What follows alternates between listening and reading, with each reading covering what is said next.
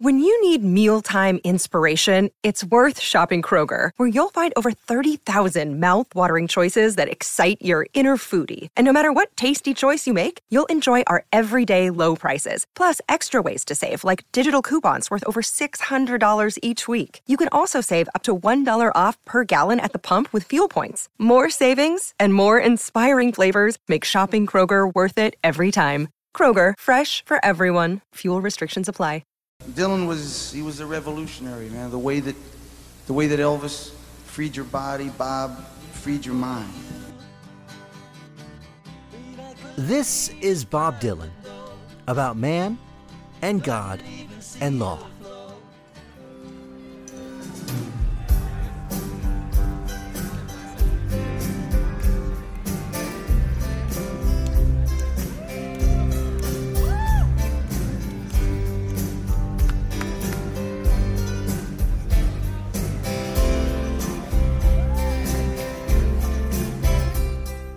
If we knew all the reasons that the music and vision of Bob Dylan are what they are and do what they do, we wouldn't need a podcast. But even as we turn it and turn it, this ever expanding conversation about Bob Dylan keeps revealing new faces and voices. And new faces and voices are precisely what the next two episodes of Bob Dylan about man and God and law are all about.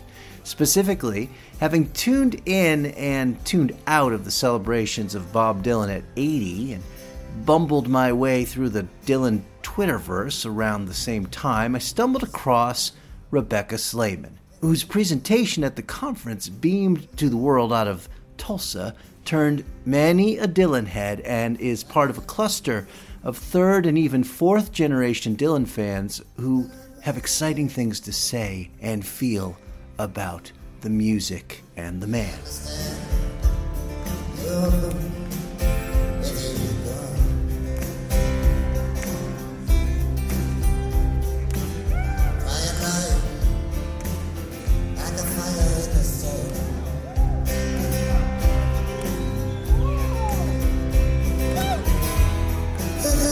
It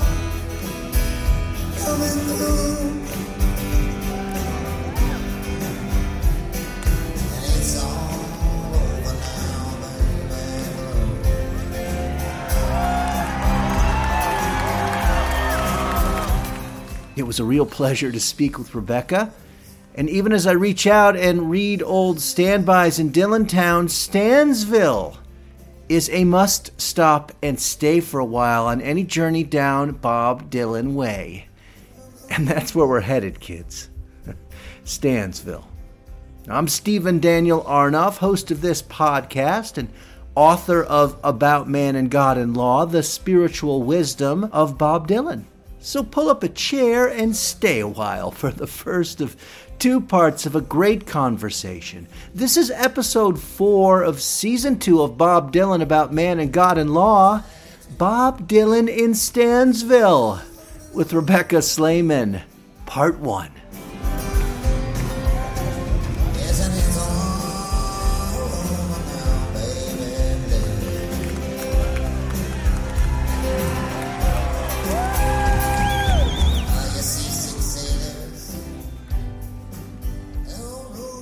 I am delighted to be here with Rebecca Slayman. Let me tell you a little bit about you, Rebecca, before you tell us about Bob Dylan, if you don't mind. Sure. Uh, first of all, welcome. Rebecca is a writer, and you study fandom culture, which, you know, we may need to explain exactly what that is, but it sounds very interesting in our context. You're a graduate of Fordham University, and according to your self professed bio, you have entered into a form of obsession with Bob Dylan, which I think is publicly known now because in addition to doing some really interesting writing about this and other topics, you made your, I don't know what the category is, your rock culture fandom critical premiere at the Dylan at 80 conference from the new Bob Dylan Center in Tulsa. Glad you're here.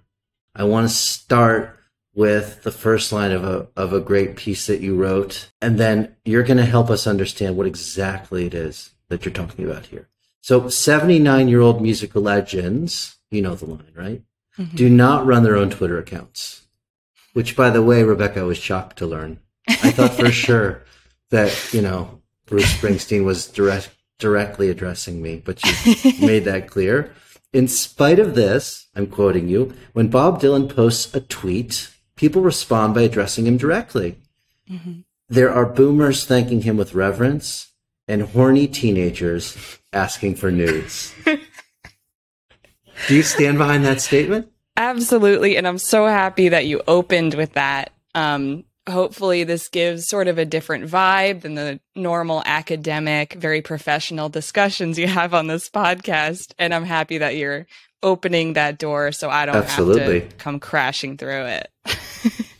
So I, I don't know exactly where to start with this, except it's all sure. a really great place to start. The first piece, I, I, think we should start with um, just setting the stage a little bit. You talk about Stan culture. Okay. Mm-hmm. So what exactly is Stan culture, which I guess is sort of like the area of content that you're digging into here. And then we'll talk about um, what you're saying, which is so interesting. Yeah. Sure. Um, so a stan is essentially a super fan of something, um, but it grew out of um, internet communities of fandom. So places where people could connect and obsessed, mostly teenagers, young people, um, about the person or band that they really love. Um, it originally comes from an Eminem song of all places, and it's kind of dark. It's about a a fan who is like driven insane by his fandom. Um, and it's kind of been co opted by fan communities online. So if you say you're a stan of Bob Dylan, you're probably a young person who loves him so much that you might, you know, try to find his house on the internet. and you're proud of that.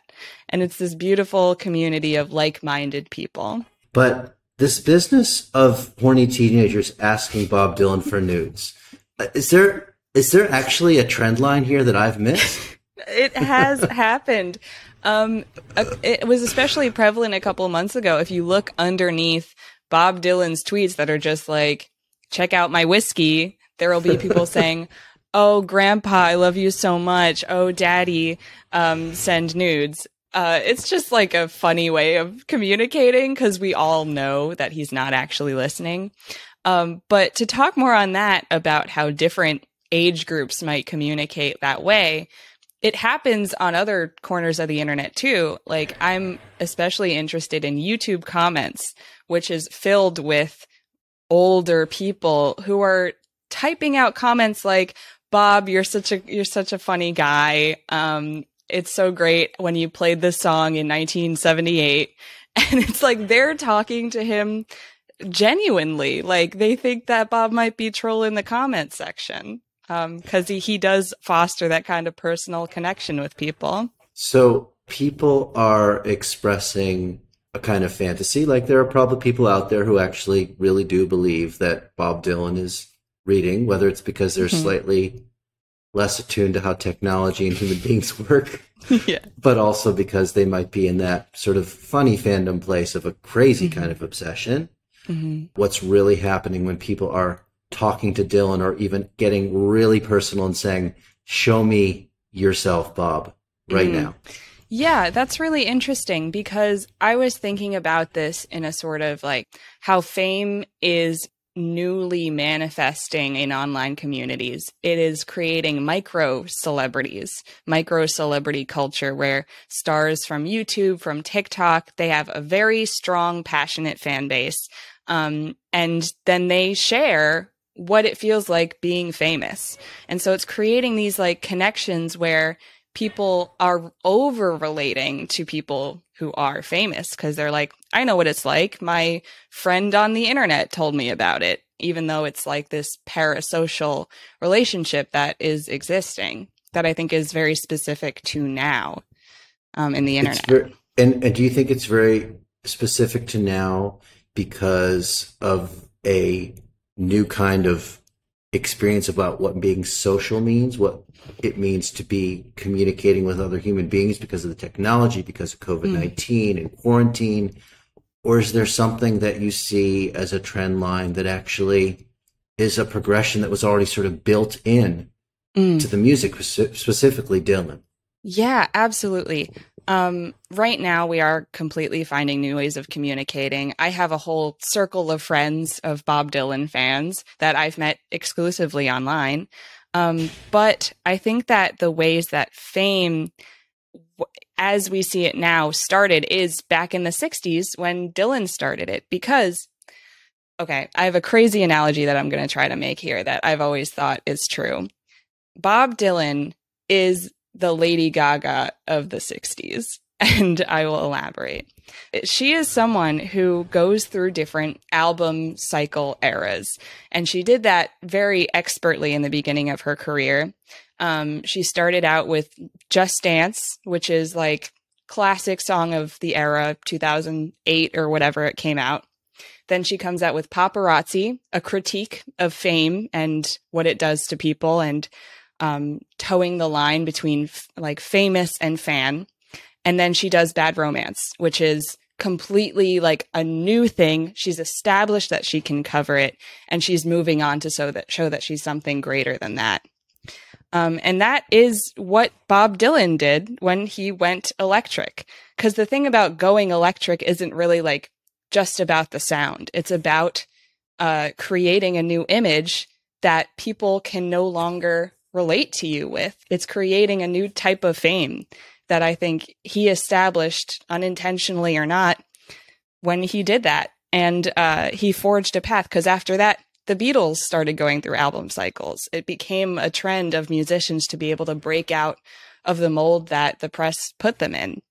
Um, so that idea of like being relatable to someone uh, is all curated now. It's all curated. People's images, artists' images are curated in that way to attract a certain fan base.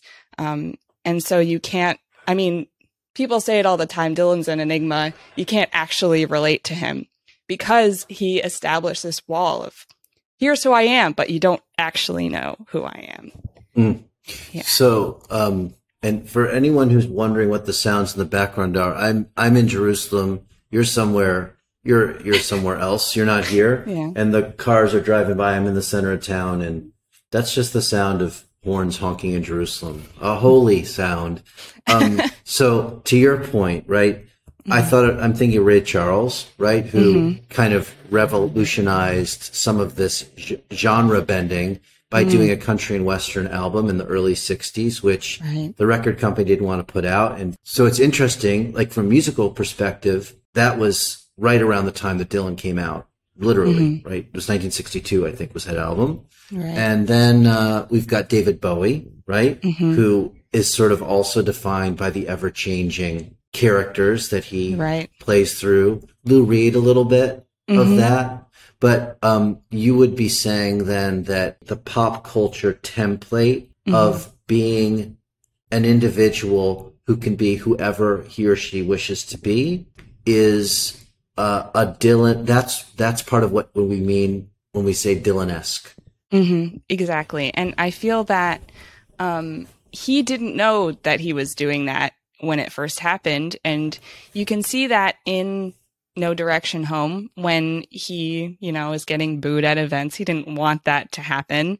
Um, and you can see it when he plays the Newport Folk Festival, when he leaves the stage and he comes back out and starts playing folk music again because he wants to appease the crowd that's in front of him. And something that I think is overlooked is the fact that you can see like there's sweat or tears like running down his face in that footage. Um, so it's something that he had to forge for himself, and someone at that level had to create for other artists to sort of occupy the same kind of space. I, I had a conversation on an earlier episode with Richard Thomas, who wrote uh, "Why Dylan Matters." Who mm-hmm. um, he's a he's a scholar of the classics, and we were talking about about Dylan and and the concept of Dylan as a genius, and he said, you know, a genius does not become a genius at the age of of 20 when they put on a funny hat and uh, put a harmonica around their neck. They're a genius mm-hmm. at nine. They're a genius at three. They're a mm-hmm. genius. I hope I'm not misquoting you, Richard. If you sort of dig into the songs, uh, archival footage, what he says about himself, what he doesn't say about himself, What kind of genius is that? That is so, could we say, is it about experimentation? Is it about restlessness? Mm. Is it about discomfort in one's own skin? Mm. How, how mm-hmm. does, how do you like suss what's going on there? I mean, it's hard to say, but yeah, I can't imagine that he would do all that for to appease anyone, to appease the media. Like it has to be something innate.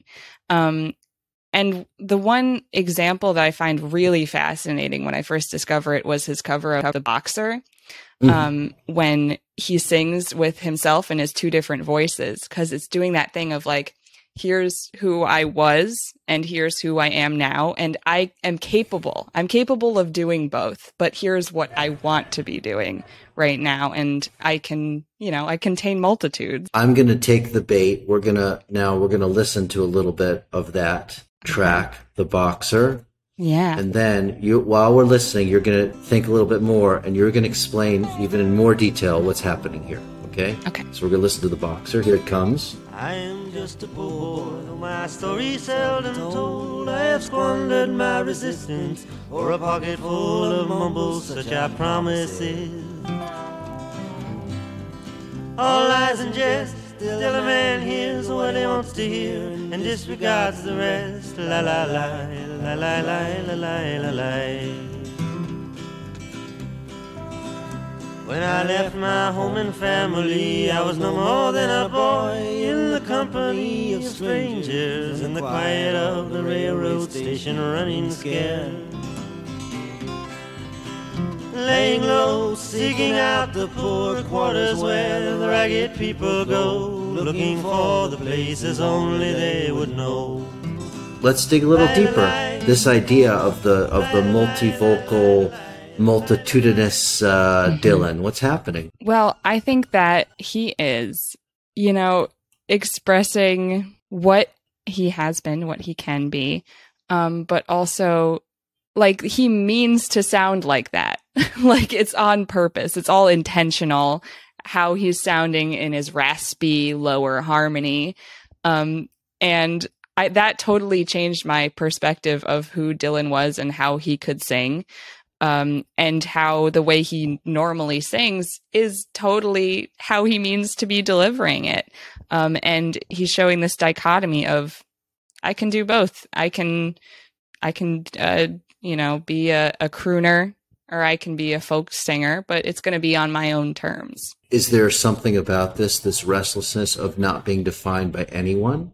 I mean, mm. it, to the extent that he's almost not even being defined by his own self, right? Right. Mm. By any other entity. Does that explain some of the appeal to people who are in that disembodied space of, of the internet and no one even sees them? Who could define just a person who's, you know, on a keyboard somewhere? Absolutely. Yeah. I mean, on the internet, it's, you can be literally anyone you want to be. That's why there's so many people in these online communities that are queer, that are somehow marginalized in their real life. Um, they can relate to choosing how you want to present yourself, choosing to follow your own truth, and finding solace in these communities in a way that you can't in real life because, you know, if you live in Kansas and you're 16 and you go to a conservative church, you might not find, you know, another gay person anywhere. But online, you can find all these people in this community. And when you listen to Dylan being whoever he wants to be in that moment, you don't feel stifled by the possibilities of what the world has. You feel liberated in a way. So talk a little bit about about Dylan and and the the queer themes and mm-hmm. where where does he fit into sort of the arc of identity and comfort or vessel for people who experience being queer. Yeah. And to do so in a 60s rock star dude who mm-hmm. is almost 81 years old. Yeah.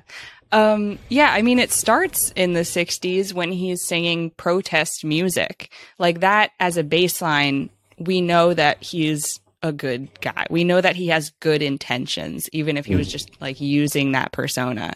Um, but yeah, there is conversations happening now because of these online communities. More female critics, more queer critics are able to express what they find relatable in Dylan. Um, and I think in his lyrics, it comes out a lot the idea of disguise, the idea of dressing in drag. He he comes up with that at least three times specifically about drag, um, which like signals to people who uh, relate to Dylan, who find Dylan interesting, that he could exist in their world, that he knows about the world of drag, about the world of queerness, about a guy in a powdered blue wig. Like he could exist in their world, even though, you know, he's never said, I'm queer, I'm gay. But he, he is someone who could be relatable to them. And how do you square that with he's still writing as what would be broadly defined as like a man writing about women. Mm-hmm. And not all of the stories are pleasant, particularly, mm-hmm. you know, there there have been recent allegations which I I have not been tracking what's been happening, but you know, rock stars, male rock stars have not been known for um, admirable behavior when it comes to sexuality. And yet you're saying that there's a side of Dylan that actually appeals to some of the most vulnerable people. Yeah. Um, well, it's all a testament to his the literature of his lyrics that they're so profoundly good and they are standing the test of time and the different cultural changes, different generational things, and his identity that he has forged that is you don't really know who I am.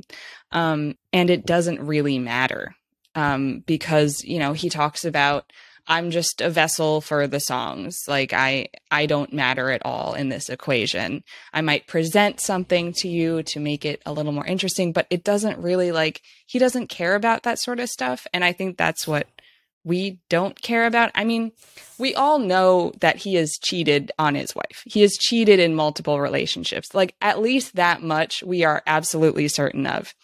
Um and I think to the communities that I know, like, okay, like it doesn't really matter to us.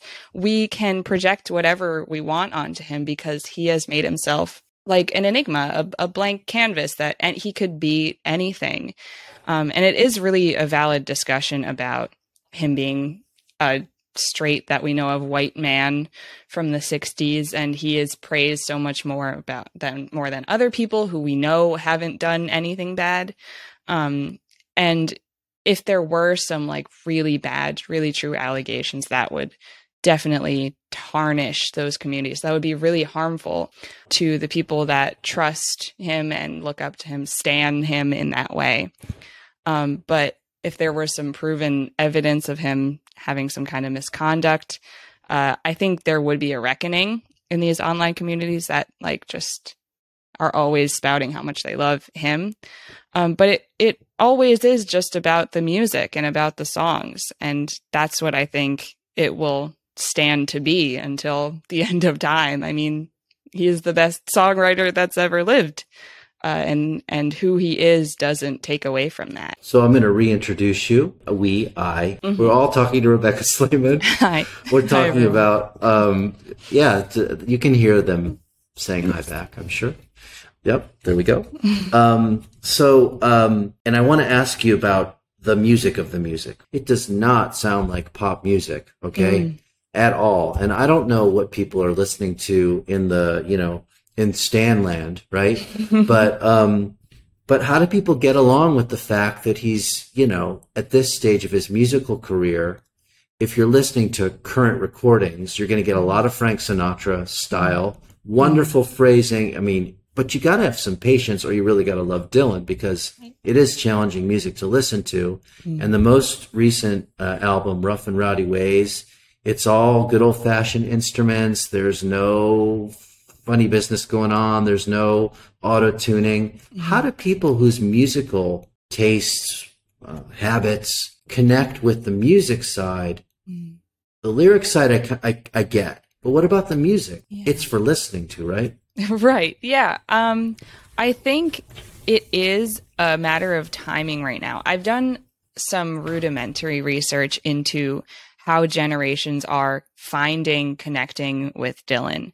And overwhelmingly, it's people find him when they're teenagers and listen to the early albums. And right now is the best time to be able to do that because you have the entire catalog entirely accessible to you. Um, and you might, you know, watch a, a clip of him in a history class. He is someone that isn't the parents' generation. It's like the grandparents' generation of current teenagers and beyond. So it's not someone who's being forced upon you. It's someone, if you like sort of vintage aesthetics that are coming back into fashion, uh, might stumble into Bob Dylan. He is currently the young him is the um, epitome of male standards of beauty right now for teenagers. He is a Timothée Chalamet type um, of person. And so definitely, I think the early stuff still is the entry point. And then, you know, teenagers are very passionate, young people are very passionate. You're going to stick with them if you're loyal to what you first discover. Um, and it's usually like either an older person introducing him to you or it's the internet. You can stumble into anything these days. So it's a good thing it's Dylan and not worse things. yeah, you could you could certainly do worse. But the the the but the acoustic guitar and the strumming kind of pre hippie mm-hmm. hootenanny. I mean, mm-hmm. that doesn't just feel like so old. And you're saying that it's it's it's so old that it's retro, and it's like yes. it becomes cool again because it mm-hmm. was not cool for a long time, right? Yeah. That was that was not cool. Is it back? Is that what you're I saying? Think so I think that folk music is having a bit of a moment. I mean, Taylor Swift just had two albums last year that are entirely folk inspired. Um, so that adds to it. Um, also, like the feeling of it is kind of really satisfyingly connecting us to the past in a way that might be comforting right now because we're in a very tumultuous time politically. It makes sense that that style of music would make a comeback because we're thinking of, okay, things are really bad now, but they felt really bad in the 60s too, apparently. This might be useful to learn about. This might useful be useful to relate to. Um, so I think, yeah, it's it's vintage, it's retro, and it it sounds good. I want to go back to something you said or hinted at, and then when mm. we were corresponding just before we got together in this uh, conversation, um, I'm just going to say three words. Sure. And you know, hopefully you'll respond. Okay. Because um, you, I'm saying the words that you wrote in quotes, right? Okay. Dylan is hot. oh yes, this is important. Um, this is something that Anne Margaret Daniel uh, wrote about in uh, her review of the Cutting Edge albums that I really loved because most of the writing, at least on an academic level or current level, is written by men who are viewing him through a certain lens of masculinity or just really about like the masculine image. And she is talking about, you know, probably half the population finds him hot. Young him is hot that's what a lot of people, at least in my group chats on Twitter, are saying right. all the time. And like I said, he is the current standard of beauty. He should um, be acknowledged for that. Like he is kind of getting by on his on his looks. the eyes as blue as robin's eggs, right? Yeah, exactly. uh, stated by one of his first and most famous uh, patrons and lovers. Um, Okay, so so I want us to listen, if with your permission, I'd like to listen to a little bit from uh, um, the recording of "It's All Over Now, Baby Blue." Mm-hmm. Appropriate, you know, blue eyes, and I think this is one of your go-to songs. I mean, in terms of your writing about Dylan, you might really love the song too. You'll tell us. So we're gonna have we're gonna have a listen.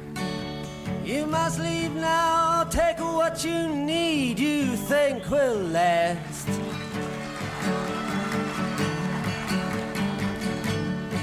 But whatever you wish to keep, you'd better grab it fast. Yonder stands your orphan with his gun. Crying like a fire in the sun.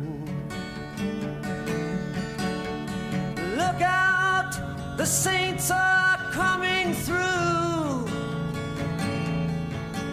and it's all over now, baby blue. I love this song. I really do. I, What do you love about it? What do you love about this song? it's a beautiful love song. It's um it's so poetic. I mean, it it goes through a whole like visual journey and it's also incredibly sad. Um and it represents this softness, I think, that's part of the early Dylan uh, that's very important to finding him relatable. It's it's this emotionality. It's um sort of when he's hitting those higher notes, he's like sort of crying out uh, to the the subject of the song. I I just think it's absolutely beautiful and what it represents when he plays it in the hotel room in No Direction Home. I don't know if that's the cut footage or not, but uh, he plays it there. It's it's very soft and and comforting when he plays it on stage it's this moment of deep uh, emotion and vulnerability that is important to his image like that's like a reason that people love him so much is he is able to relate to this very emotional side um, in his music He is also, the Rebecca, as you know, one of the great all time jerks when it comes to um, public persona, right? Yeah, So- exact. That's why it's this crazy like divide between what we see. We know he must feel by the way he writes about it, um, but he certainly doesn't act like it, and it's it's hilarious. I don't I don't get it. So, so, so we've got vulnerability on the one hand. I want to hear J- Dylan the jerk too, because I don't think we do justice. So, um, you suggested that we listen to a little bit from the infamous, famous San Francisco press conference, which really is as good as any, um, I don't know, period film as you could get. And from the same year, if I'm not mistaken, is the performance that we listened to, uh, of It's All Over Now, Baby Blue. So, um, so we're all going to enjoy a little bit of the Bob Dylan Road Show. I want you to think about how you relate this to the vulnerability piece, maybe a little bit about the invention of the rock star persona. I'm sure there's a lot of things you want to say about this one. So we'll listen. Welcome to the first KQED Poets Conference, press conference. Mr. Dylan is a poet. He will answer questions about everything from atomic science to uh, uh, riddles and rhymes. Go. Oh my Who's god. first? Come on. I'd like to know about the cover of your of your forthcoming your your uh, uh, album. the uh, the one with subterranean music blues in it. I'd like to know about the the meaning of the photograph with you and the wearing a Triumph T-shirt. What would you want to know about it? Well, I'd like to know that that's an equivalent photograph. It means something. It's got a philosophy in it. And I'd like to know. I'd like, I'd like to know visually what it represents to you because you're a part of that. Um, I haven't really looked at it that much. I don't really even. I've thought about it a great deal. I, it was just taken one day when I was sitting on the steps, you know. I, I don't. Uh, I don't really remember any very too much about it. Well, what about the motorcycle as an image in your in your songwriting? You seem to like that. Oh, we all like motorcycles to some degree. I do. Do you think of yourself primarily as a singer or as a poet? No, I think of myself more as a song and dance man, you know. What? Song and dance man. Why? Oh, I don't think we have enough time to really go into that. You're quoted in the Chicago Daily News as saying that uh, when you're really wasted, you may enter into another field. How wasted is really wasted, and do you foresee it? No, I don't foresee it, but it's more or less like a ruthless type of feeling. Very ruthless and uh, intoxicated to some degree.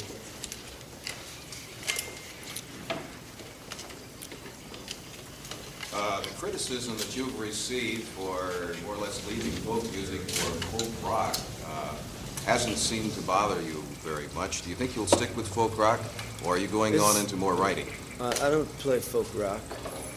What would you call your music? I would call it. Uh, um,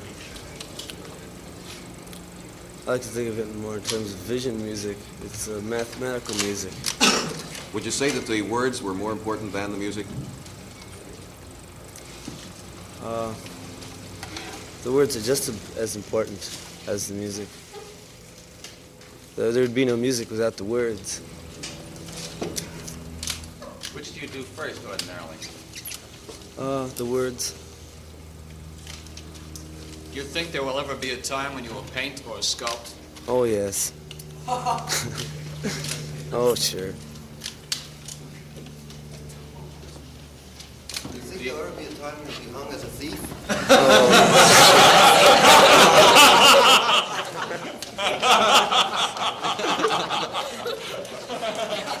You weren't supposed to say that. We have a match. So much to say about this. I'm so glad you brought this in because I almost Okay. forgot. and I want to. And here's Bob Dylan smoking cigarettes and telling us what's happening. What what is happening? Rebecca, help. Well, what's happening is we are witnessing, I guess, what it was like being a press person in the in 1965, which is totally different than the press conferences as we see it now. I mean, you you talk about how Bob is, you know, he's very snarky. He has sort of smartass answers to questions. Um, but truly, when you look at it and compare it to today, these journalists have like no idea what they're talking about. They are ill prepared. They don't have any questions ready. One is like, why do you think you're famous? Like, you piece of shit. like, and Dylan's like, I don't know. Like, he's honestly being very gracious in the face of this these kinds of questions um and he's not being exactly as rude as he tries to be in don't look back for example when he knows he's trying to like create a bad boy narrative um he's answering questions sometimes honestly sometimes with a bit of humor um but truly like you can see the difference in fame from then to now never more starkly than in those journalists how they don't have to like pretend to be nice. Like you look at a red carpet these days and it's like they are toeing the line of like we don't want to upset the the talent at all. We have to be very respectful. They're like you're a stupid kid in in this footage.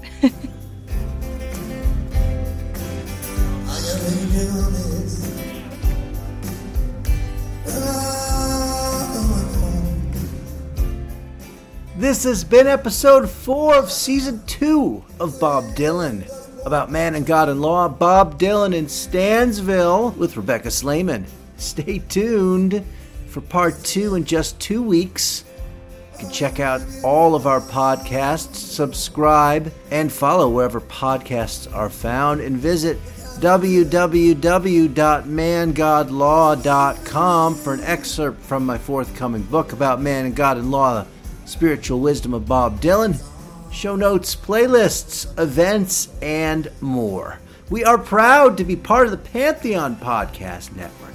Check out our brand new channel at Apple Podcasts for the whole Rocking Music Pod family all in one place.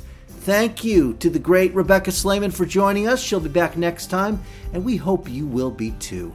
I'm your host, Stephen Daniel Arnoff. Thanks for coming, and see you soon.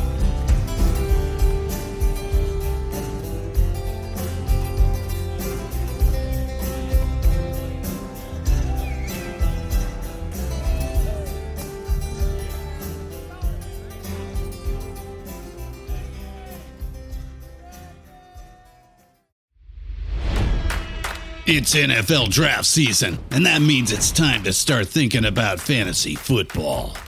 FantasyPoints.com features industry leading experts and prognosticators using proprietary hand charted data to help you score more fantasy points. FantasyPoints.com is the place to go for whatever kind of fantasy football you play. Whether you play fantasy football, daily fantasy sports, or do a little bit of everything, Fantasy Points has the meticulously researched content to guide you to victory. And why wait for the fall? Fantasy Points also covers the new spring football league, the UFL. Join the guru, John Hansen, Scott Barrett, Joe Dolan, and other massive names in the fantasy football universe with an exclusive offer. Use code Pantheon for 15% off any fantasy points package, including the all in package, with access to every article, tool, and data nugget that Fantasy Points has to offer. That's fantasypoints.com and code Pantheon for 15% off at Fantasy Points. Fantasypoints.com. Code Pantheon. Score more fantasy points.